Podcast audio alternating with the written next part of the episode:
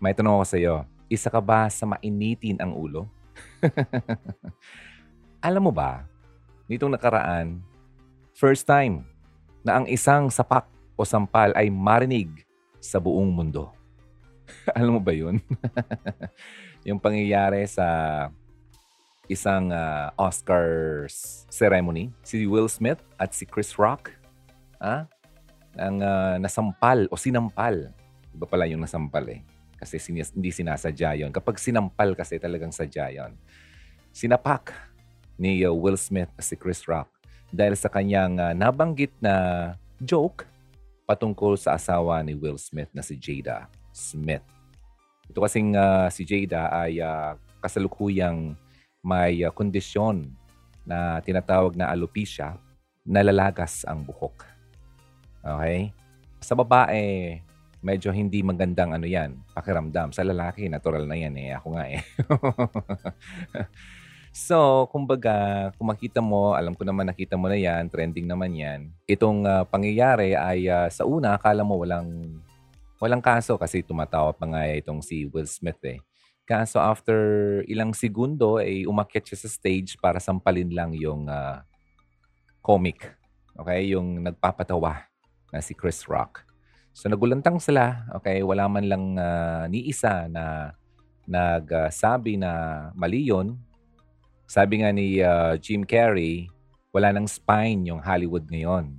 Sabi niya, sickening yung pangyayari. At nag-standing ovation pa yung mga audience nung pinarangalan si Will Smith ng kanyang Oscars Award.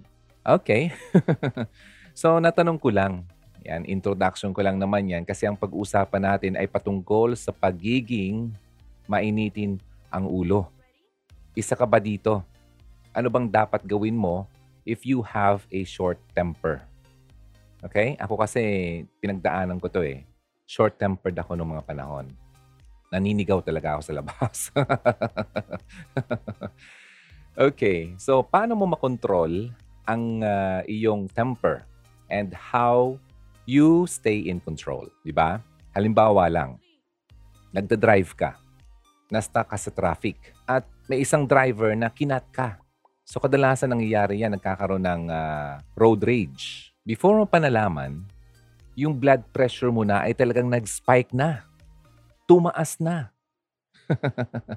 at uh, impulsively, sumigaw ka at namura mo pa yung uh, isang driver. Sa ganitong senaryo, nangyayari yan, well, halos araw-araw, lalo pa sa mga busy streets. At some point, sa bawat isa nangyayari yan. Yung frequent outburst na nakapag-escalate agad ng iyong uh, emosyon. Isa itong sign na pwedeng nagdi-deal ka ng iyong short temper. Ayun no. So probably, at least, kahit pa paano aware ka naman ng iyong temper, di ba? At kung paano ito nakakaapekto sa iyo at sa mga taong nakapaligid sa iyo. But being quick to anger, pwede rin makapag-affect sa iyo in surprising ways. Ah, na pwedeng uh, maka-apekto sa iyong kalusugan. Ano ba ang short temper? Sa mga hindi nakaka nakaka-experience nito, wow, congratulations. First step para ma-manage mo yung uh, short temper mo ay matuto kang i-recognize ang mga symptoms nito. Itong mga anger episodes na tinatawag, generally come on with little to no warning. Walang warning. yung mga symptoms na yan, uh, pwedeng physical or psychological. Katulad ng yung rage, uh, yung galit sa form of uh, paninigaw, yelling, or shouting. Ano pa? Yung chronic irritability irritability. Irritable ka. Next, meron kang heart palpitations. Racing thoughts kung ano-anong naiisip mo. Talagang iba. And loss of control. Meron akong isang uh, instance na nangyari sa akin na nawala talaga yung aking uh, control at uh, yung temper ko talagang sumabog. One time, nung galing akong Bicol, nasa bus ako, no? Pagdating sa may uh, Santa Elena, Camarines Norte, Malayo na yan dito sa Albaya. Mga siguro alas 11.30 na ng gabi. Kasi umaalis kami dito sa bayan mga 6 o'clock. So ma- malayo na talaga yung nilakad namin. I mean, tinakbo namin. Hindi naman pala ako naglakad. yung tinakbo ng bus. Magdating sa isang uh, lugar doon sa Santa Elena, naisipan ng driver na huminto muna. Malamang siguro dahil pagod siya or antok. So, that time, ako'y ihing-ihi na rin. Ano? So, nakita ko bumaba yung driver, kaya bumaba din ako. Siya nga pala, nakaupo ako sa may right side lang ng driver, sa may likod niya, sa rightmost part. Okay? So, unang pasok mo sa bus, ako agad makakita sa left side. Na-imagine mo yon? Hindi ako yung nasa likod ng driver. Doon ako sa right side. Now, pagbaba niya, so syempre, bumaba din ako at nakita ko siyang umiinom ng energy drink. Nagpaalam ako sa kanya. Sabi ko, Kuya, uh, iihi lang ako. Sabi niya, oh, sige, sige, habang tinutungga niya yung uh, botelya. So, habang ako'y nagre-ready na para harapin ng tawag ng kalikasan, aba, nakita ko siyang bumalik na ng bus kasi doon ako sa may dulo ng bus sa likod. kung na-imagine mo kung ano yung itsura ko. kasi doon yung parting madilim. Walang CR kasi. Nakita ko, tumakbo na siya paloob, sinara yung pintuan at tumakbo yung bus. Habang ako ay, you know, so dali-dali kong uh, tinapos hindi nga natapos at uh, tumakbo ako habang inaano ko, ninanak ko yung likod ng uh, bus. At ayun na nga, hindi ako narinig, tumakbo na. Ano? Sabi ko, problemado ako talaga. Kasi yung gamit ko nandun at saan ba naman ako kukuha ng sasakyan. Sabi nga nung uh, nasa tindahan na babae, Kuya, wala ditong humihinto talagang bus at walang magpapasakay sa'yo dito. Doon pa lang, tumataas na yung presyon ko. ng talagang ano na, raging na. Uh, tumataas talaga yung ano ko, umiinit na yung ulo ko. Sabi ko, bumalik ka lang talaga. Yun ang nasa isip ko eh. Ayun nga, after siguro mga malayo yun, siguro almost a minute or two, ganun. Siguro na-realize niya wala ako sa likod niya. Or may nakapagsabi, ayun nga, bumalik. Eh, katabi nung uh, tindahan na yun na parang sari-sari store ay parang gas gasolinahan. So doon siya nag-U-turn sa may gasolinahan. So napaka-calm ko lang. Very calm, you know, acting like, uh, you know, calm lang ako. Binuksan niya yung pinto. Pagbukas niya ng pinto, bulyawan ko talaga. Talagang binulyawan ko. Ha? Lakas na lakas talaga. Lahat ng lakas ng aking damdamin, inilabas ko pagpasok ko. First step ko pa lang doon sa, ano, sa bus lahat ng tao, pati yung natutulog, naggulantang sa akin eh. As in, malakas. Pati siya, nagulat sa akin at natakot. Pero yun lang, pagbulyaw ko sa kanya, alam yung term na bulyaw? Yung pagsigaw. Umupo na ako at tinakpan ko na yung mukha ko kasi na- nahiya din naman ako sarili ko. tinakpan ko na yung mukha ko nung malaking panyo na pula na imagine yung mga malaking panyo. Then, start doon sa lugar na yon hanggang sa Cubao. Uh, yung altar tapresyon ko hindi nawala. First time sa buong buhay ko na maka-experience na talaga naman ganun pala ang ma-high blood. Nakakatakot. Natakot ako para sa aking sarili. Kasi wala akong katabi that time eh. Naalala ko parang wala eh. Solo ko yung first row sa right side, sa unahan. Ayun, nakatakip lang yung mukha ko, pero grabe, hindi ako nakatulog nun. Imagine, dumating kami ng Cubao siguro mga 4.30 From 11 or 12, apat na oras ganun ang aking nararamdaman. Walang tulog, as in talaga iba. Nakakatakot palang ma-high blood. Ayoko nang maulit yon. So kumukulo yung aking dugo, pati yung aking tiyan, parang gusto kong tumataas dito sa aking dibdib. Parang grabe, iba. Tapos ang init ng aking ulo, pati yung aking batok, ay talagang ang bigat-bigat. Kaya hindi na ako gumagalaw eh. Nag-relax lang ako pero iba talaga yung sa ilalim. Nakakatakot. May heart palpitation na pala ako. See? Ayoko nang maulit yun. Pero naulit pa yun eh. so, sa ibig sabihin, dalawang beses lang ako malamang nagkaganon. Yung pangalawa ay dito na yun sa bahay.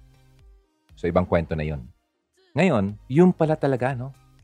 Nakaka-apekto ito sa ating physical at psychological ng ating katawan. Ang short temper, pwedeng mag-impact ito sa maraming paraan. According sa 2010 study, pwede ito makapag-contribute na maging prone ka sa pag-consume ng substance at pag overdo nito. Halimbawa, caffeine. Kaya pala mahilig ako sa kape. Uncontrolled anger also triggers our body's fight or fight response. Ano ito? Yung mag-release ng stress hormones. Yung frequent flood of stress hormones natin, sabi, can eventually cause long-term health problems. Naku! ano yun? Insomnia. Oh, kaya pala. Next, high blood pressure, headaches, and stomach problems. Ito na yun, oh, yung mga naramdaman ko.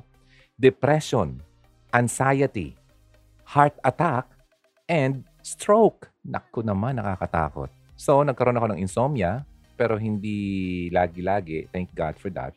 Headache, stomach problems, paminsan-minsan. Depression, one time lang.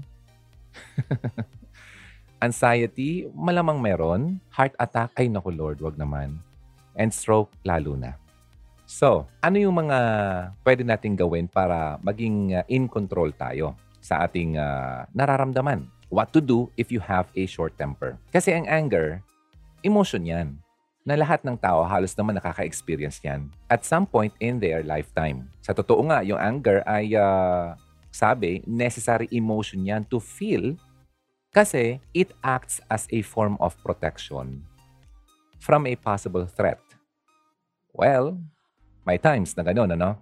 Kaya lang, if you find yourself developing yung uh, mga signs na to, na lagi-lagi na lang mayroon kang rage, malamang mayroon kang short temper. Siguro, frustrated ka, o kaya naman habang nagda-drive ka, yung sa unahan mo ay ang bagal-bagal, or halimbawa mahilig ka sa sports, natalo yung yung team, at kung ano pa. Hindi ka ba sigurado kung ang iyong emotions ay pwede mag-qualify sa pagkakaroon ng short temper? Itong i-share ko sa inyo ay uh, isa na namang set ng mga signs patungkol sa short temper. May mga mababanggit dito na halos paulit-ulit lang pero nagtutugma silang lahat. Shouting, kahit nga yung crying eh. Although it can be a healthy way of expressing daw ng iyong annoyance, yung na-annoy ka. Katulad ng pinag-usapan natin last time, yung nakaka-annoy ng mga tao. Pero yung short temper kasi, isa siyang display of uh, anger na agad-agad itong nakikita katulad ng uh, masyado kang agad-agad na iirita. Tapos nagkakaroon ka ng shortness of breath kapag ikaw ay galit. Yung vision mo ay nagblurry kapag ikaw ay uh, upset. Di ba yung mga sinasabi noon na huwag mong hintayin lumabo ang aking paningin? kapag nang labo na ang mata, nako tumakbo ka na. Mahahampas ka. And nakaka-experience ka ng uh, increase in blood pressure, katulad ng nangyari sa akin kanina, at yung racing heartbeat. Talagang ramdam mo yung tibok ng iyong puso. Again, itong mga short temper nito usually nangyayari with very little to no warning. Katulad ng nangyari sa akin, hindi ko naman ini-expect na iwanan ako ng bus, so walang warning. Kaya sumabog ako na hindi ko naman ginusto. Sometimes, itong emotion na to can cause embarrassment for the person na nag-express nito katulad na nangyari sa akin. Nagtakip na lang talaga ako ng panyo. Nahiya ako. so, eto na yun ha. Paano ba nakaka-apekto ulit ang short temper? Siyempre, nakaka-apekto ito ng ating physical, psychological, at social. Nahiya na, hindi ka na makalabas. so, kung meron kang short temper, maaring pwede kang mapaalis sa isang lugar. Banning. You might be banned from returning. Kaso hindi nangyari yung kay uh, Will Smith kasi sabi ng Oscars, uh, yung board, sinabi nilang umalis, pero nag-decline daw si uh, Will Smith. Kapag meron kang uh, short temper, mapapansin mo yung mga nakapaligid sa iyo parang ingat na ingat sa iyo, no? Binabantayan ng kanilang mga salita, And masyado silang parang uh, nag-iingat nga na kapag sila ay nakipag-interact sa iyo. Natatakot na baka matrigger ka, matrigger ang iyong galit. So dahil dyan, yung mga tao, pwede kang uh, maka-experience ng uh, feeling mo ay in- nilalayuan ka. Pwede kang ma-deny ng uh, iyong chance na ma-experience ang magandang pakikitungo ng mga nakapaligid sa iyo. Ano yung mga physical health issues na pwedeng mangyari sa'yo? At uh, dahil nga dito sa iyong pagiging short-tempered. Heavy breathing. Yung skin mo talagang nagfa-flush. Yung veins mo pulsing, pumipitik-pitik. At dahil dyan, pwede itong makakos ng wide range of physical health issues. Yung talagang heightened blood pressure na talagang sobrang taas na, na pwede rin makaapekto sa iyong puso. At magkaroon ka ng heart disease. Yung anger mo pwede rin mag-lead sa poor health choices. Bakit? Kasi pwede ka na mag-consume ng excess caffeine, eating high-calorie foods, and consuming a lot of alcohol. Kaya kung pansin mo yung mga mahilig uminom, sila yung kadalasang mainitin yung mga ulo. Yung anger daw, pwede din siya makapag-cause ng bulimia. Alam mo yung bulimia? Ito yung isang kondisyon or eating disorder. Ito yung binge eating, yung daming kinakain. Ano? Pero para ma-avoid yung weight gain at ma-relieve ang kanyang uh, yung uh, feel of uh, binging, parang feeling niya marami na siyang nakakain, 'di ba? Ang ginagawa niya, pinipilit niyang sarili niyang magbawas. Pasintabis mga kumakain katulad ng pag-vomit. O kaya, pag-inom ng maraming laxatives, para sila ay ma-force na mabawasan ang kanilang kinain. Eating disorder po yan. Next, isa pa pwede makaapekto dahil sa iyong uh, galit, road accidents. Reckless driving ang nangyayari sa iyo. Kasi sobrang galit mo at ang bagal lang nasa unahan mo, gusto mo mas mabilis ka doon, nag-overtake ka, ayun, salpok. Or kung saan ka man napunta at kasi nagulat ka, nahulog ka, parang ganun. Road rage. Maraming nangyayari niyan. At may mga namamatay pa dyan. So kapag mayroon kang ganitong feeling, pwede rin ito makapag-lead ng poor concentration habang ikaw ay nagda-drive. Kaya nakakaroon ka ng uh, loss of control at na-aksidente. Ano naman yung uh, pwedeng makapag-cause uh, naman sa psychological part ng iyong uh, sarili? Pwede kang maging depressed at pwede kang maging yung anxious uncomfortable sweating, trembling, rapid breathing, at kung ano pa. Mga nakalink kasi ito eh. So sabi sa studies, itong frequent uh, feelings of anger, yung intense feeling, are known associates of physical symptoms ng anxiety. So paano ba makakope dito? Ayan, eto na yon. Kasi ang anger naman, napaka-anapiling na pangyayari yan sa atin. Etong pwede mong gawin. Mag-exercise ka. Kasi kapag nag-exercise ka, yung breathing mo, di ba? Parang nasusoothe. Di ba? Yung mga stiff, yung mga muscles mo ay nauunat.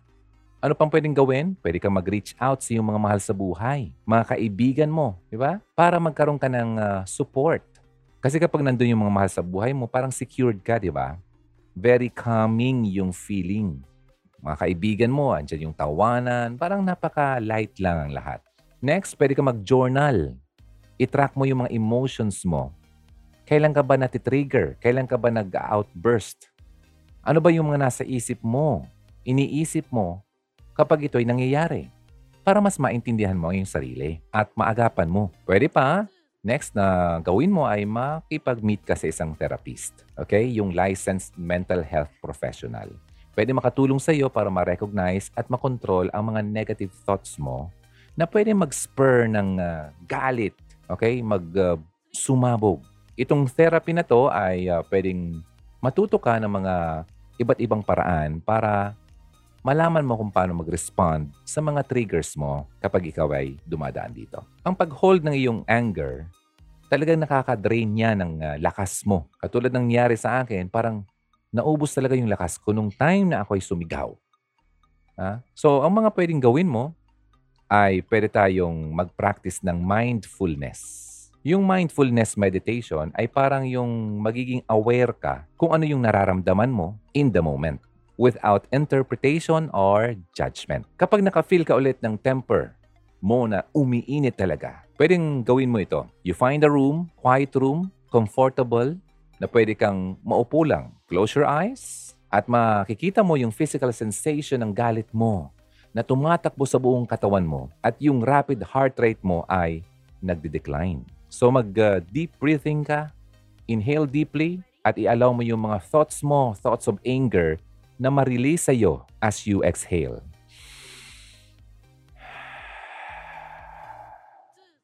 So habang nilalabas mo yung ininhale mo, inilalabas mo rin yung thoughts of anger mo. Then you repeat this two to three times per day or whenever you start to feel anger arise. So ganito ang paraan ng pagpapractice ng mindfulness. Okay? Next, pwede kang mag-refocus ng iyong energy. Instead na ilabas mo yung anger mo, yung matrigger ka at ilabas mo yung galit mo, yung lakas mo doon sa situation na yon. Well, i-refocus mo yon sa ibang bagay. Halimbawa, masyadong mainitin ang ulo mo dahil ayaw mo matraffic. E di maaga kang umalis ng bahay para konti pa yung mga dumadaan sa kalsada. Ano? Mga ganon, iwasan mo na. Ano ba yung mga katrigger sa iyo? Yun ang dapat na iyong iwasan.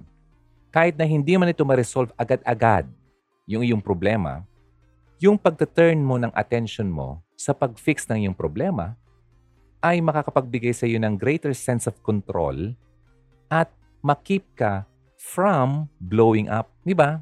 Tinutulungan mo yung sarili mo na huwag kang sumabog. So kanina, nas, nabanggit ko yung exercise. So, get physical.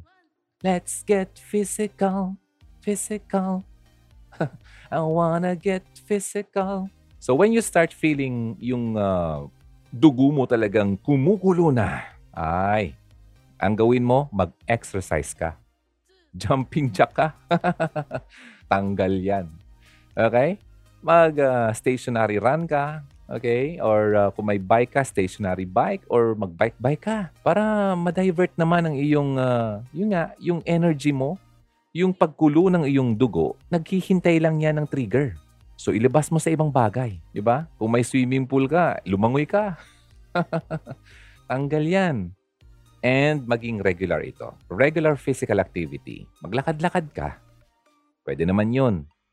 Kasi kapag naglalakad ka, di ba, nakakam yung sarili mo, nakikita mo yung mga magandang uh, tanawin, Diba? Lalo pat kung maganda yung simoy ng hangin, maganda yun sa katawan. Okay? Kaya nga may mga nakita ako dyan, may kaibigan nga ako eh, parang nagbago ng kanyang routine every day. Uh, dumadaan siya dito sa harapan namin mga 8 o'clock or 8.30. Galing na siya doon sa walking session niya. Kasama yung uh, kabatch ko na yun naman ay running. Siya walking lang kasi meron siyang iniindang uh, knee problem. So walking lang siya kasi meron siyang weight problem. So, yun, nakakainganyo nga. Parang gusto kong sumabay. Kahit walking lang. Okay? Gusto ko rin mag-bike din eh. Now, ito yung mga pwedeng paraan na magawa mo. So, gawin mo itong daily routine. Magkaroon ka rin ng mood tracking app kung pwede sa iyong phone. Meron yon. Ah, yung pagkikip mo ng uh, daily record ng iyong moods. Kailan ka ba, sang part pa ng oras ka ikaw ay uh, naiinis? para magkaroon ka ng uh, clear picture ng iyong mga mood swings. Isipin mo rin, i-take note mo rin kung kailan ka umiinom lagi ng kape or kung ano mga substances. Kamusta naman yung iyong uh, pagtulog, yung mga stressful situations or conversations, or anumang mga underlying emotions like yung takot or disappointment. So, magkaroon ka ng daily mood chart. Anong oras ba yun nangyayari? What part of the day? So, kailan ka need mong humingi ng tulong. Yung short temper kasi is a sign of an underlying condition katulad ng depression or kung ano mga impulsive and aggressive behavior. Kapag ito ay nagiging overwhelming na sa iyo at nagkakos sa iyo ng uh, makapanakit ng iba or sarili mo, it's time to find professional help. Ito yung mga signs na pwede mong bantayan. Physical violence, like slapping, nananampal ka, Pushing, nanunula ka na. Or shoving, grabe yun.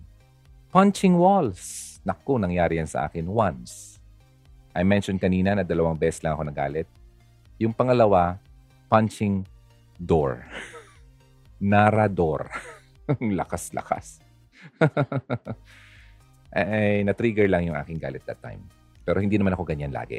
Eh, yun nga lang ang first and last na naalala ko sa aking sarili. Okay? Breaking plates. Kaya pala mayroong mga minsan na nakita ko na isang lugar na magbabayad ka ng entrance fee tapos bibigyan ka doon ng isang place At merong mga plato. At yung plato yun, ihahagis mo dun sa wall para mailabas lang yung galit. Grabe, no? Magandang ano yan, ano? Magandang uh, negosyo. Kung meron kang bakanting lote sa likod mo na mala- malawak, para ka mo sa mga gustong maglabas ng galit. Nako, medyo mahal yun eh, kasi maghahanap ka ng mga babasagin. O kaya ano pang pwede mangyari na dapat mong bantayan na kailangan mo na talaga ng tulong kapag nagda-damage ka na ng mga property. And nag-assault ka na, causing ano, domestic violence. Nang si threat ka na. At self-harm or thoughts of suicide. Okay? So, need talaga itong bantayan para malaman mo kung talagang kailan mo na kailangan ng professional na tulong. Reaching out sa isang mental health expert can provide a right treatment and help you find ways of managing explosive anger. Ayon, a psychiatrist may also recommend medication for anxiety or depression. So may solusyon. Okay? Huwag mong isipin na wala ng solusyon yan. Merong mga taong eksperto na makakatulong sa iyo. So ang bottom line dyan, yung pagkakaroon ng temper from time to time ay normal naman. It's part of being human. Pero kung ang anger mo ay nagkakos na ng chaos sa iyong relationships, sa iyong kalusugan, and overall well-being, kailangan mo na itong harapin at solusyonan. Maraming tao ang nag-struggle ng uh, temper talaga. Although, sabi ng society natin, okay, the society often encourages people to express themselves at huwag mag-hold back. Pero alam mo ba, God's Word teaches that giving in to one's temper is a sin. Nagkakasala ka na if you give in sa iyong temper. Sa Bible, may mga nasasabi about the importance of controlling one's temper. At yung mga taong madaling mawala ng control, yung temper nila, ang tawag dyan ay fool. A fool gives full vent to his spirit but a wise man quietly holds it back. So if you are able to hold it back, you are considered as a wise person. And kabaliktaran, yung isa kapag masyado kang nagfu-full vent ng iyong galit. Proverbs 29 verse 11. Sabi nga sa Ecclesiastes 7 verse 9, Be not quick in your spirit to become angry. For anger lodges in the heart of fools. So talagang yung anger talaga nasa puso ng mga fools na tinatawag. It describes someone who cannot control himself as a what? City whose walls are broken down. Mm. A man without self-control is like a city broken in two and left without walls. Para kang syudad na walang mga dingding. Ang tao daw na hot-tempered ay laging may conflict sa paligid niya. When you become easily offended at bigla ka nagagalit for even the smallest slight, di ba? Talagang kaguluhan ang nakapaligid sa iyo.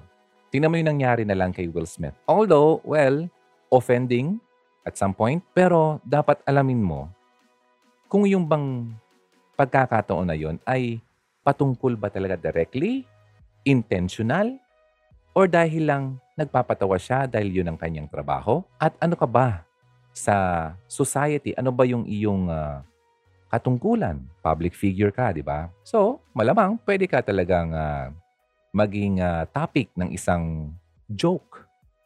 And, well, pag sinabing joke, hindi naman yung intentional. Kaya lang ito, yung nagiging easily offended ka, at nagla-lash out ka na ng galit, naunahan ka na ng galit. And sabi, as children of God, we are called to love others. Eh, sabi nga niya, vessel of love siya eh. Oh, yun nga, nakakalungkot doon kasi yung vessel of love ay biglang nagalit. Uh, work in progress naman daw siya. Wala namang perfectong tao. So, uh, kailangan nating patawaran din si Will Smith. Kaya lang, syempre, siya sa sarili niya, kailangan din niyang Well, ginawa na nga niya, humingi ng forgiveness doon sa taong kanyang nasaktan. And just recently, nabasa ko ay uh, nag-resign na siya sa kanyang membership. Ayun. Will Smith resigns from the academy. So, malamang heartbroken siya. Na-realize niya yung mali niya after nung nangyari. Yun nga, parang yung nangyari sa akin. Hindi ko naman sinasadya yung galit ko talaga. Okay? Wala kasing warning eh.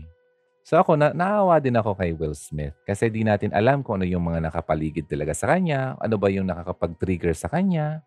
Malay mo, sa family niya, meron din siyang problema, di natin alam.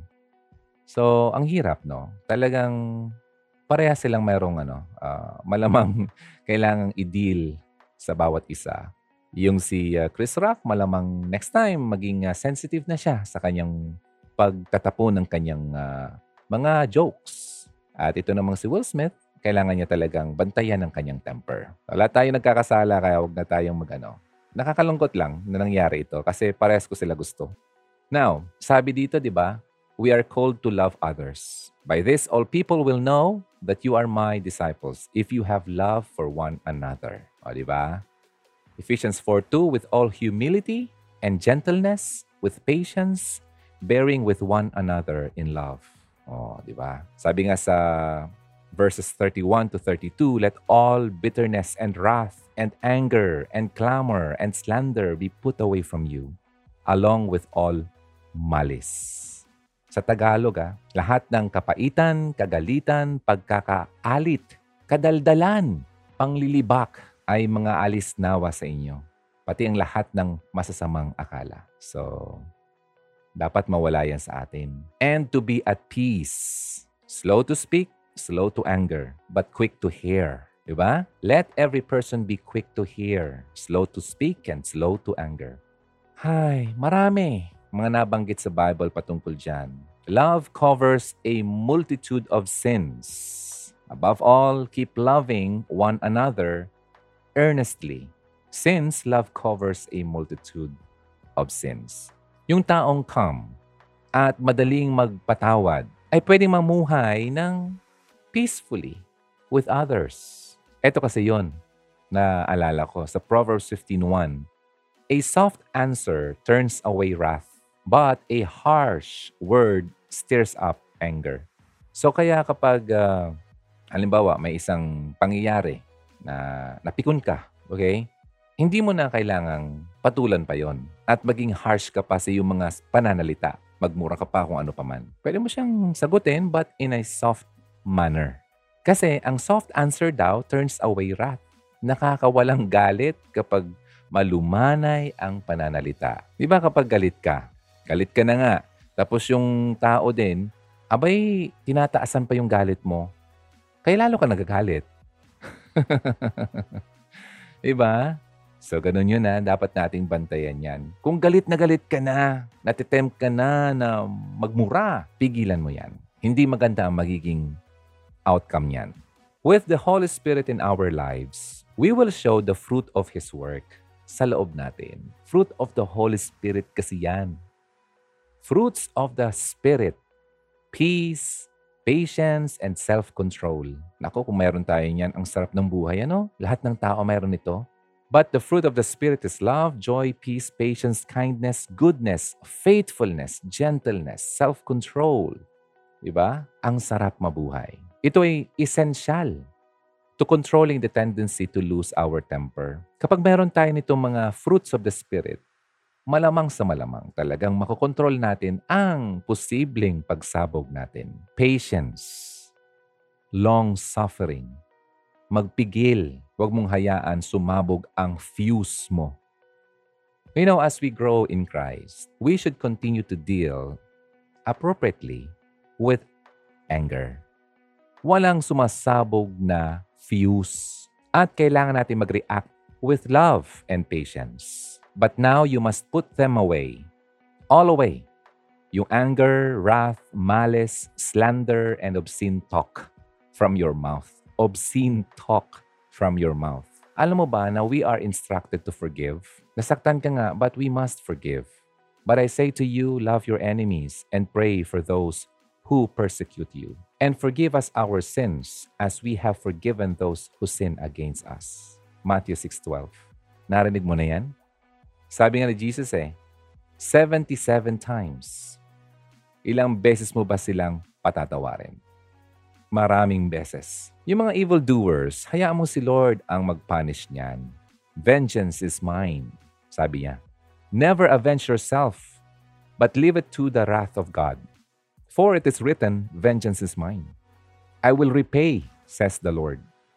Kapag tayo nag-forgive, we need only to look to Jesus. Diba? When He was hanging on the cross, naalala mo yon crucified for sins na hindi naman niya kinumit, hindi naman niya ginawa. Hindi siya nagalit, di ba? Sa kanyang mga perpetrators. Instead, humingi pa siya. Di ba? He asked God, the Father, to forgive them. Father, forgive them for they know not what they do. Hindi nila alam ang kanilang ginagawa. Importante to note na yung galit natin ay valid emotion naman. At hindi naman to laging sinful. Meron namang sinasabing right anger. Anger with the proper focus, proper motivation, and proper control. Proper duration, gaano katagal. At ano ba yung resulta? Proper result. Ang problema kasi ay ganito. Yung temper natin, kadalasan nagmo-motivate sa atin ng selfishness, at nadadirect tayo toward other people instead of toward sin. Kaya nga sabi ni God, let all bitterness and indignation and wrath, yung passion, rage, bad temper, at yung resentment, anger, be banished from you. Banished. Ephesians 4.31. Alam mo, Hugs, Carians, with God's help, we can keep our temper in check kaya natin niyang bantayan with God's help.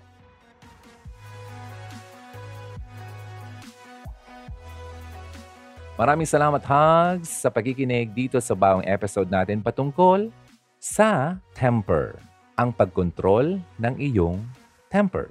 Sana naman may natutunan tayo. Ano? Magandang hapon, magandang Sunday. Ito po ang Hugot Radio kasama mo si Ronaldo. I'll see you again next time. Maraming salamat. I'll see you of course, see you when I see ya. Maraming salamat. God bless you. Bye for now. Halina't makihugot na. Kontakin kami sa 0946 763 9858 0929 359 4298 0915 931 7184 kung nais mong magkapag-ugnayan kay DJ Ron, maaari mo siyang bisitahin sa kanyang YouTube channel sa Hugot Radio.